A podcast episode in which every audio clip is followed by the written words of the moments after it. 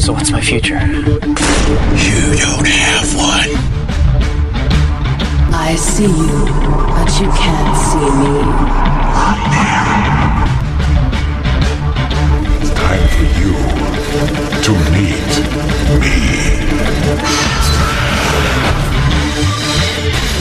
Two decades, Halloween Horror Nights Orlando has mastered the art of the scare.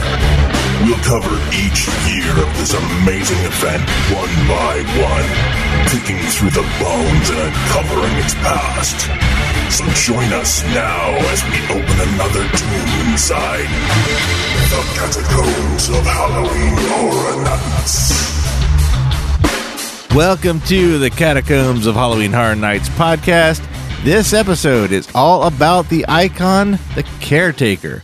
I am Matt, and joining me this episode, as usual, are my co hosts Quint Hello. and Karen. Hello. Now, we kind of just talked about the caretaker a little bit last episode. He was introduced in the 2002 event, Islands of Fear, which was our last episode. And I held back a lot of the details of his backstory because, as you're about to find out, it is it, there's enough information and enough to talk about for his own episode. Wow, this is cool. And and this is uh, correct me if I'm wrong, but this is also kind of a almost a bonus episode with Cindy. Um, no, not really, because Or are you going to keep the Cindy stuff for Yeah, because Okay. there's kind of a um idea I have brewing for I wouldn't say lost icons, but and I don't want to say miscellaneous, but one's a little too uh, extreme and the other's too demeaning. So I don't know which Yeah. title to call it. If We'll that makes sense. yeah, so- yeah. and then. Yep. And uh, there is a whole there's a video. I don't know that I would have pointed out to you two immediately while we would be in line for I think the best place to see it was body collectors in the regular line. That's probably why we didn't see it now that I think about it. I don't think you got to see this video while in the express line, but there's a video, an icons video, and there's a Cindy video. It's on YouTube. And that is something I'd want to feature in that episode as well. And that might would be a little too long for this particular one.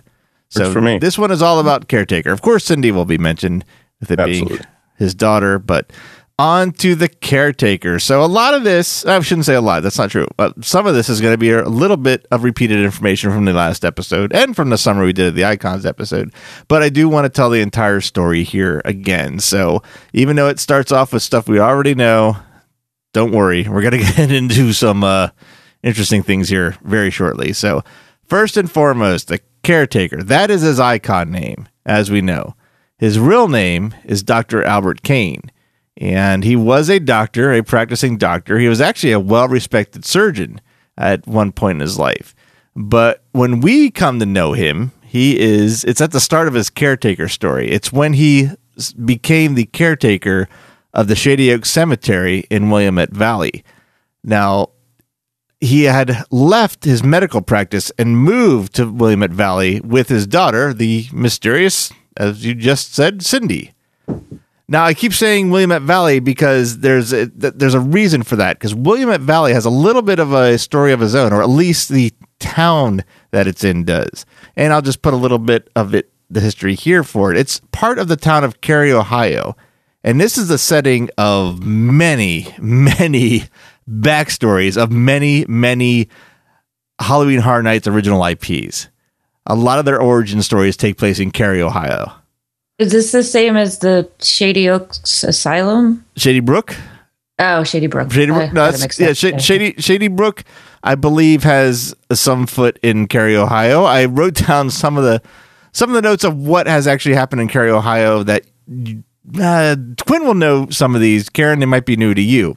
The story of Bloody Mary. Uh, Dr. Mary Agana, which that's another character we're going to cover in her own episode because she has a huge, incredibly creepy and interesting backstory.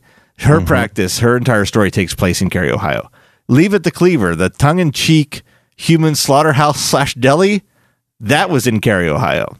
HR Blood and Guts. Quentin knows this one for sure. We went through Oh, it yeah. together. This this was and this is one that actually comes up a lot. This is the t- the local TV studio for the local TV station of Cary, Ohio. But how does that title Willamette? William William Willamette uh, Willamette is uh uh, didn't say oh I must have oh I don't even have that note I must have skipped. I didn't even put it in my notes. Willamette is a. It's like a community inside Cary, Ohio.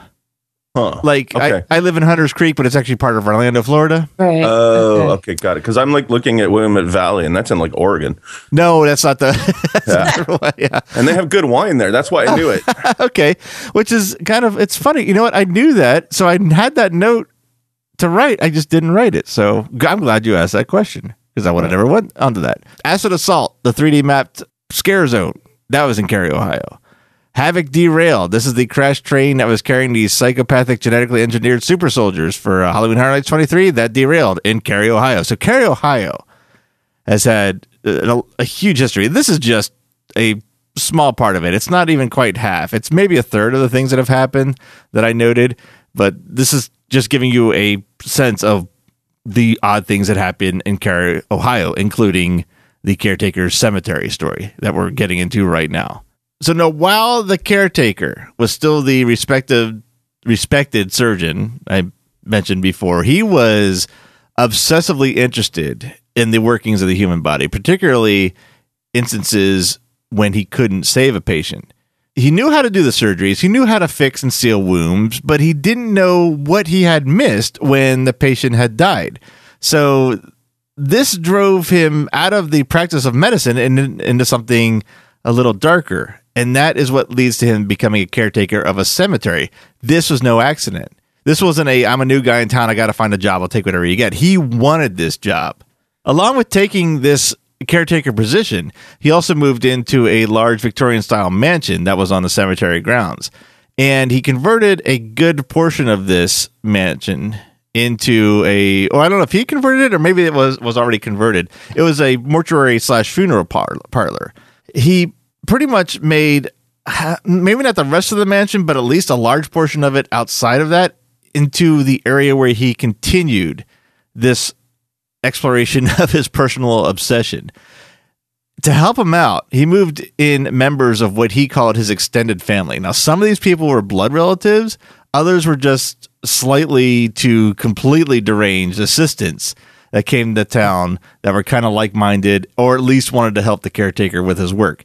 Either way, like minded or wanting to help him with this work, there's going to be a level of uh, derangement, I think, in that type of individual. Yeah, just a little bit. Just a touch, yes.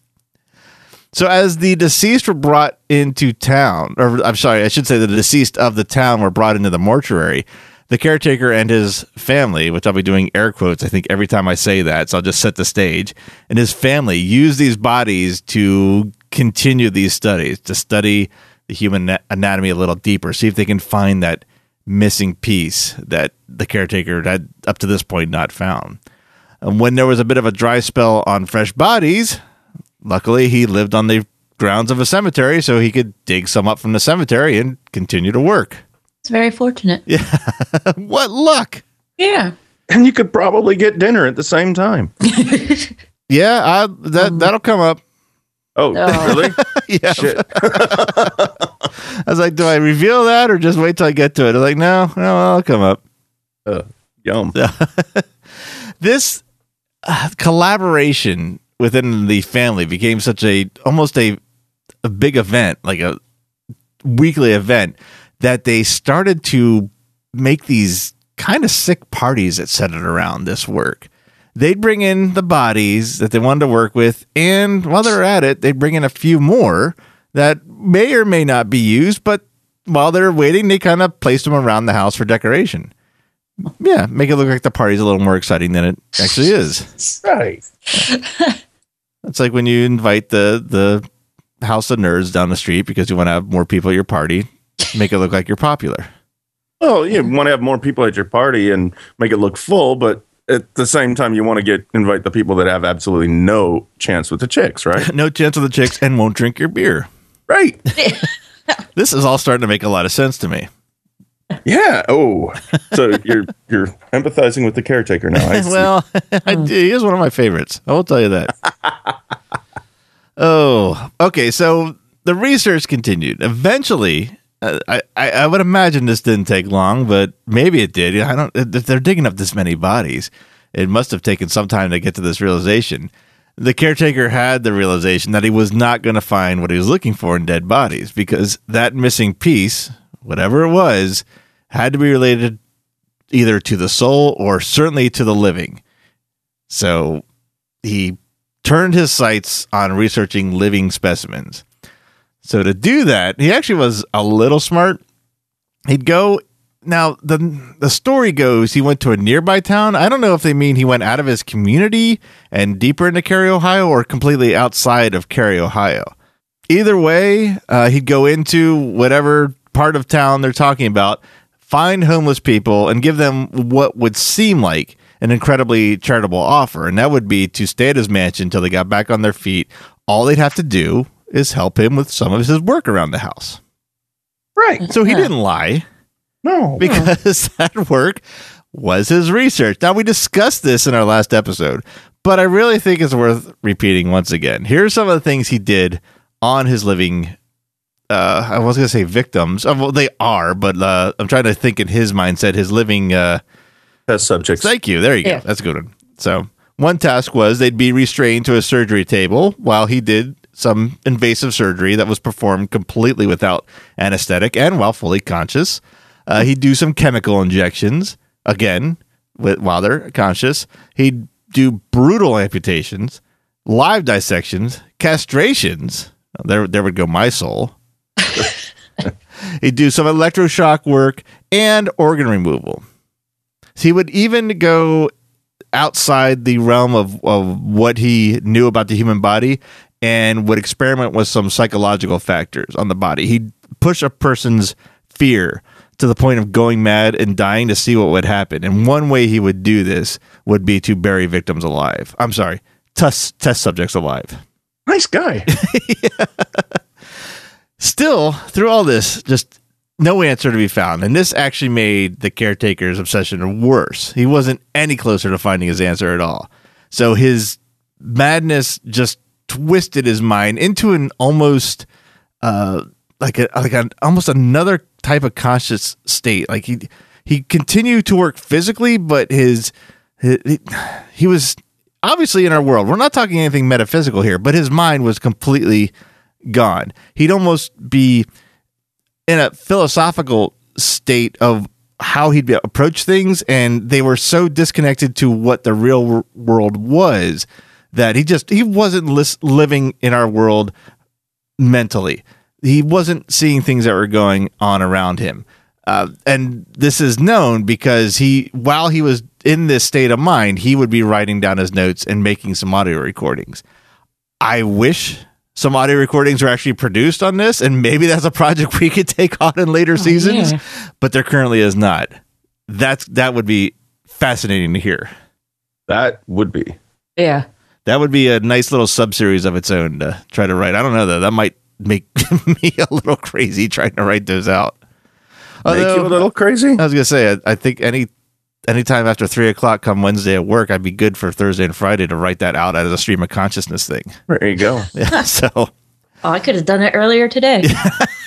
that's true. That is true. So in this new mental state, uh, like I had kind of just prefaced, he, he was not seeing what was going on in the real world around him, and things started to get a little out of control at the mansion. Which saying that at this point in the story, that's pretty bad. Because apparently I didn't I didn't think decorating the house with dead bodies during a party was a problem. I didn't think that was out of hand at all. Up until now, you just you just basically told us that he knew how to throw a good party. yeah, I guess so, right? Yeah. So his family, air quotes again, they continued the parties. Now they were starting to take some of the body parts from the surgery and being a little more creative with them. And Quint, right back to your joke, which now is not a joke, they started to use some of those parts as dinner ingredients. Mhm. Yep. More decorations, now dinner ingredients, and God knows what else. Yeah.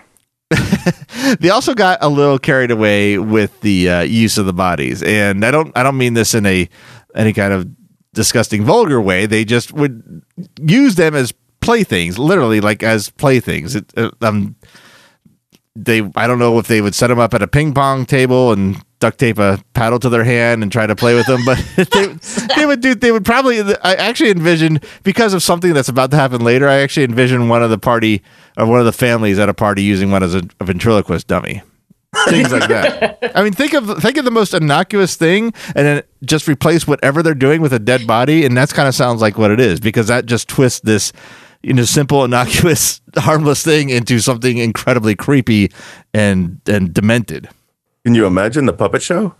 that would be awesome marionettes yeah Live, life size marionettes. yep Are you sure these people weren't from Shady Brook?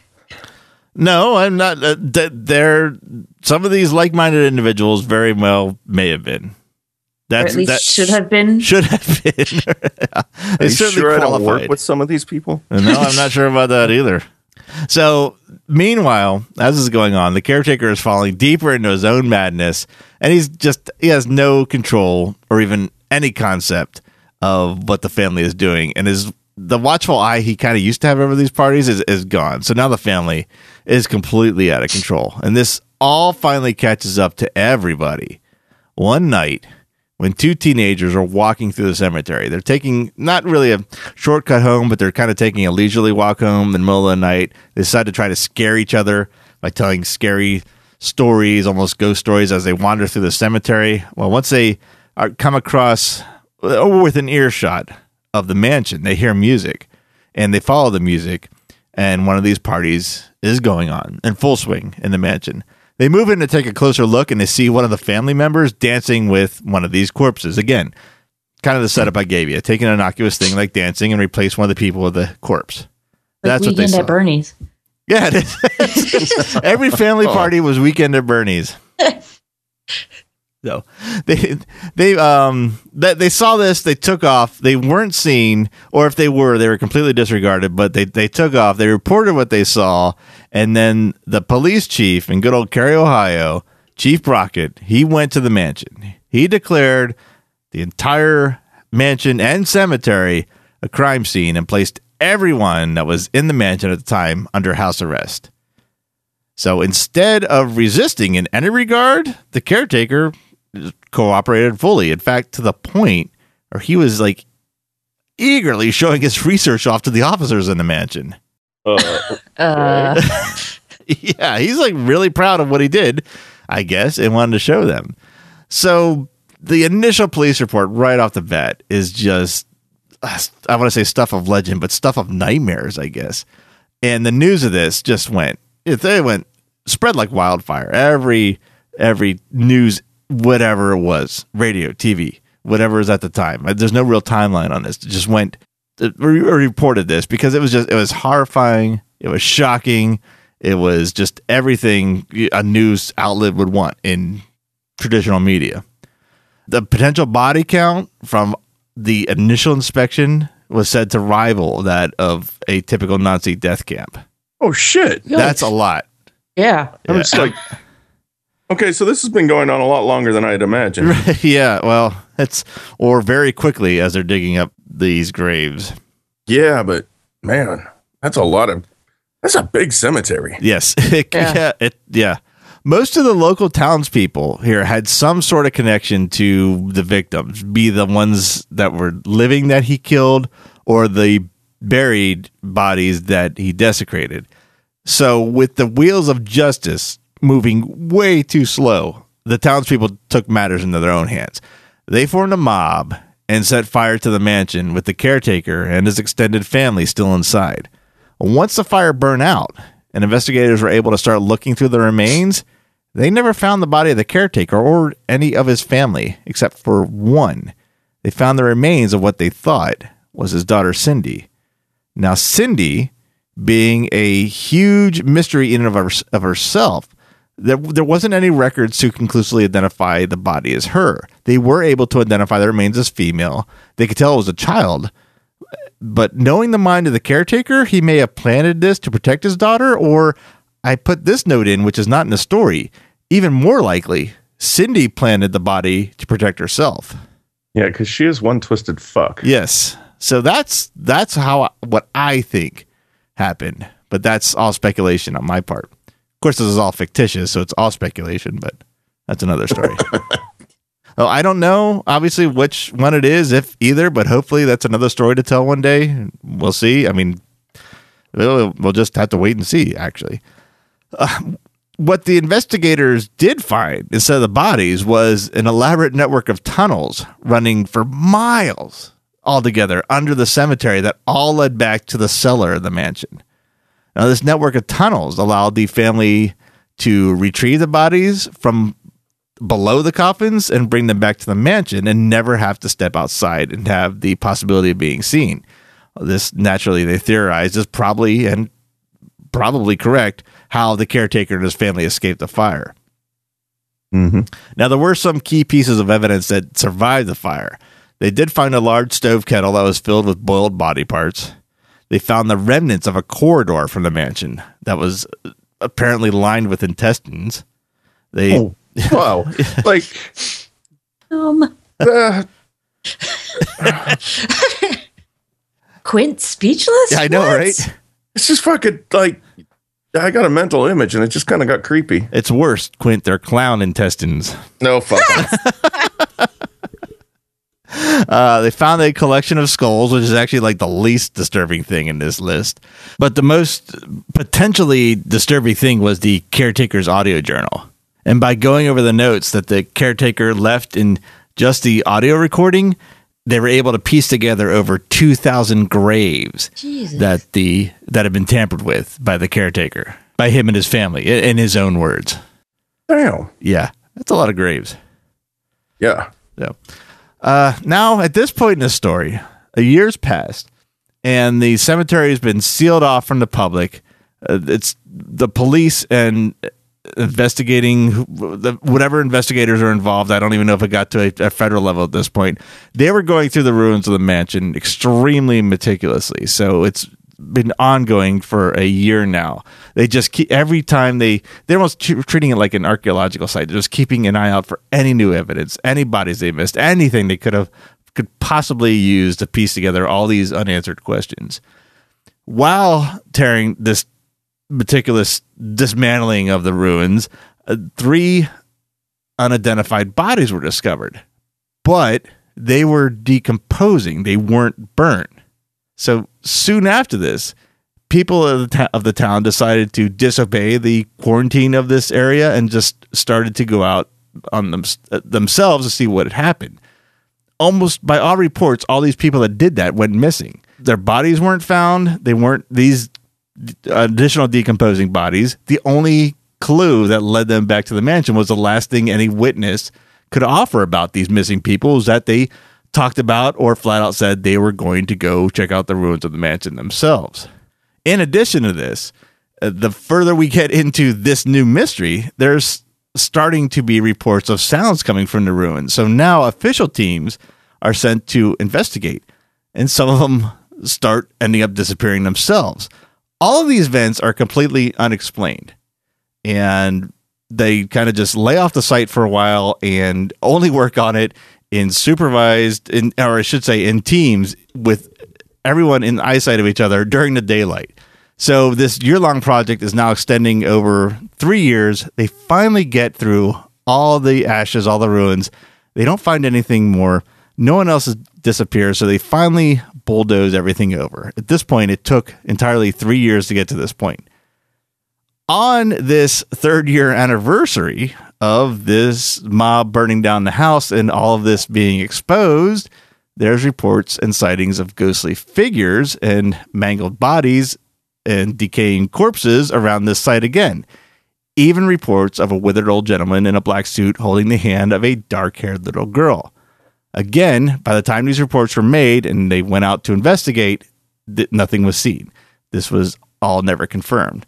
So we at this point we don't have any more sightings of the caretaker until four years later when we're introduced to a character, at least in the Halloween Horror Nights realm, named Fear.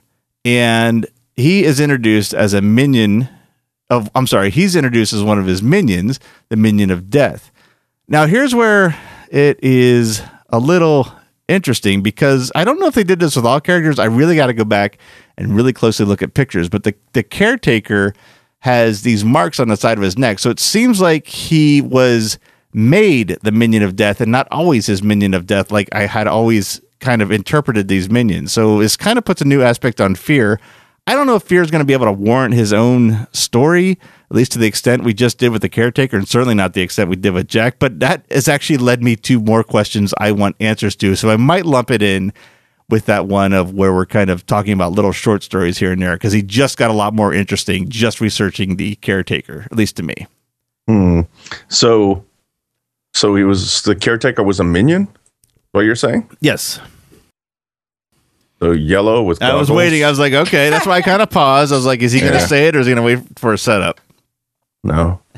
Uh, it just like completely makes him less scary. well, Karen likes him even more now. Yeah. Yeah. Well. So going back into Halloween Horror Nights lore, we'll see him one more time. It- well, yes, I'm sorry. We will see him one more time when he is brought back to Halloween Horror Nights. Uh, I should say, let's take that. Let me take that all back and say one more time so far because I didn't think we'd ever see him again. We saw him when Jack the Clown collected the worst of the worst for the Halloween Horror Nights icon Scare Zone, and he was able to perform his signature live, conscious, no anesthetic autopsy heart removals over and over, night after night. That was fun. Yes. So, and that is it for the caretaker. That is his story. And it's not ended, which is kind of cool. Yeah, he could always come back when you have these supernatural things, and the fact that he's come back, what he came back in sixteen, came back in twenty five, and uh, actually, I have his appearances. He was well, he was like we said, he was the icon for Halloween Horror Nights two thousand two, Islands of Fear. He had his icon Mesa uh, Scream House. He returned the next year in 2003 for Halloween Horror Nights 13 in another maze called Scream House Revisited. He returned in 2006 for Halloween Horror Nights Sweet 16. He was part of the Arrival show. Now, I'll talk much more about that later because this is a big change for Halloween Horror Nights and a new addition to the event that we see up to this day in the modern era Halloween Horror Nights. So when we get to 16, we're going to talk a lot about this Arrival show. Uh, he also had a maze that year, and he sh- finally shared this with Cindy. It was called Scream House Resurrection. It was kind of, I don't know if it was a 50 50, but she was in it a lot more than ever before. Uh, he and Cindy appeared in Shadows of the Past uh, Scare Zone in 2009's Halloween Horror Nights ripped from the silver screen. It was another icon homage. Not, not, didn't have individual stages from what I remember like they did for this year. It was kind of the caretaker and Cindy, I believe, are roaming characters. Hmm. I'll see what I can find on that. What my notes say when we get to that. That's actually not too far down the line. 2010, he was at Halloween Horror Nights 20, as I just said, as one of Fear's minions. He was Death, and of course, in 2025, he was a huge part of the Icon Scare Zone. He was one of the four staged icons and had his own show, which we had just talked about. It. He is one of my all-time favorites. I'll tell you guys that much. I love the look. I really like this story, and I think reincorporating Cindy as his daughter actually works. I think so. Yep. So Yeah. if there was a Halloween Horror Nights Hall of Fame for me, he would definitely be inducted. And just uh, just by sheer amount of appearances, I think he would have to be inducted into the Hall of Fame. Yeah, that's true. I mean, he's pretty prolific. Uh, We talked about some of the other, we've talked about some of the other icons, and they're not nearly that prolific. I don't know. I really don't know what his popularity is among the community. I, I didn't think to even kind of just post that question in a forum. I kind of wish I had now, but I didn't. And um, he's got to be. Well, I mean, he's. Well, uh, well, what was that? morticians morticians have always been like a, just a creepy sort of job and a creepy sort of you know thing and they put it in movies even movies that aren't horror movies there's often you know you go into the mortuary or the the Yeah. When he would coroner's office sort of thing and it's just always a creepy vibe It's just well, he's yeah. What I was um, that's true. And what I was thinking while I was saying that was that if you go to the horror makeup show, which we all have been to, and you go to that Halloween Horror Nights display over to the right, it's Jack and it's the caretaker. that's right So I mean, he must be popular, or I, I don't know. I mean, I I don't know why they picked him for sure. Other, I mean, I'm happy they do. He's one of my favorites, but he must be pretty highly regarded. Yeah Plus, that's just a, it is a good look for that display too. You got Jack, who's colorful, creepy but colorful, and then you have the under the uh, Undertaker. You have the caretaker, who's almost a completely grayscale palette. There's Right. a little bit of flesh color left in his skin, but not a whole lot. What is eyes? Did they did they put color in his eyes at all? I want to say they're kind of like that frost blue, but that just might be my. Yeah, I'm looking at him now. Oh, and well, on the hmm. The pamphlet is all done in green backlights, so it, they kind of look greenish there. So that's probably not a good place. Um, yeah, they're they're bright anyway. There's a there's a color publicity shot where they're like they have they have blue in them, but they're best I can describe it as a gray blue. I don't know Yeah. if that's the it probably is a name for that color. Well, every color has a name has a Pantone name, but I don't know what the Pantone color is for this the eyes. But just enough color so that there's color, but it still is not trailing far from that grayscale uh, look. Yeah, I, I like this guy, and I told I talked about the commercial our last episode. One of the uh, I thought scariest commercials for Halloween Horror Nights. Yeah, and subtle scary. Yeah, right. Yep. So yeah, that's it. That's all I got for this episode and for this character. Very cool. Yep. And it, it sounds like it sounds like we'll probably see more of him if they continue to do anything with the icons. We'll likely see more of him. Yeah, yeah. I would hope so. I would hope so. And it, between the look, the story, and the the show uh, that they've used kind of twice now was the show he had on the stage was a a short version of his. The finale was the finale of the. Uh, I guess the show actually was the finale of the opening ceremonies. Is where I was going with that. Oh, okay. So Interesting. yeah. So uh, I yeah, I hope to see him again. That is it once again. So I will say I believe yeah, we are. Our next episode coming up, we're going to continue another year and we may do another character after that. I have not done the research yet. I don't know if we're going to have as much to talk about as we do on this one, but for sure we're going to pick up with another year on our next episode. So I'm finding this uh, kind of fun to jump back and forth. So I'm going to and I'll talk to you guys more about this later. I might try to have this season go back and forth between years and a specific subject, and and just to kind of keep it mix, mixed up, mixing it up, and and keeping us a, a conversation going and new with each episode. I, I don't know how you guys have thought about how thought about that, but I've liked how this worked out so far. Haven't really thought about it, so uh, it doesn't sound like a bad idea to me. Okay, Yeah, me neither. okay, I mean, I'm I'm enjoying learning a lot about these. yes, we, Yeah, we learned everything's new to me, so that's true. That is true. So Karen is yeah. yeah. Well, I mean, a lot of the icons are new to me too. Like I, I only saw one, and w- I haven't really heard that much, of, except for what I needed to know for 25. Right. I haven't really heard the full stories behind a lot of them, and they're fun to hear. Okay. It's that the team that has come up with these guys has done a really good job with their their attention to detail and, and storytelling. So I think you know it would do them justice to to go through a bunch of them. Okay, well, I'll definitely keep that in mind. So, well, there you go. Anyone listening? That is sounds like what we're going to try to do this season. Well, we can- last the we've said it once. We've probably said it ten times. That the show has changed so much from what we originally intended. It probably change even more throughout the season. So, who knows what we're going to do? We do know it's going to be about Halloween Horror Nights. We're not going to jump on here and talk about Mickey's not so scary Halloween party. That I can guarantee will never happen. At least not with me Right. on. Maybe Well- you guys can do it. Oh fuck you! Right. Well, on You've that been to Disney oh. more often than I have. Yeah, that's true. That's just by proximity. if I had to travel, it wouldn't happen.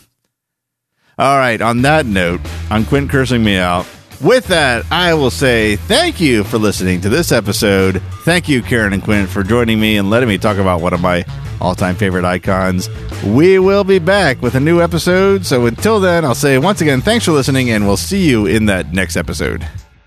Thank you for listening to the Catacombs of Halloween Horror Nights podcast. The Catacombs of Halloween Horror Nights is a Neozaz internet entertainment production. For more great podcasts and original entertainment, visit our website at neozaz.com. The Catacombs of Halloween Horror Nights is not affiliated with nor endorsed by Universal Studios Florida. All Halloween Horror Nights properties, icons, titles, events, and related items are property, trademark, and copyright Universal Studios or their respective trademark and copyright holders. For more Halloween Horror Nights coverage, follow us on Facebook at facebook.com slash Neozaz Podcast and follow our Twitter account at Neozaz. To help support the series and all the work we do at Neozaz, check out our Patreon page at patreon.com slash Neozaz. Thanks for listening.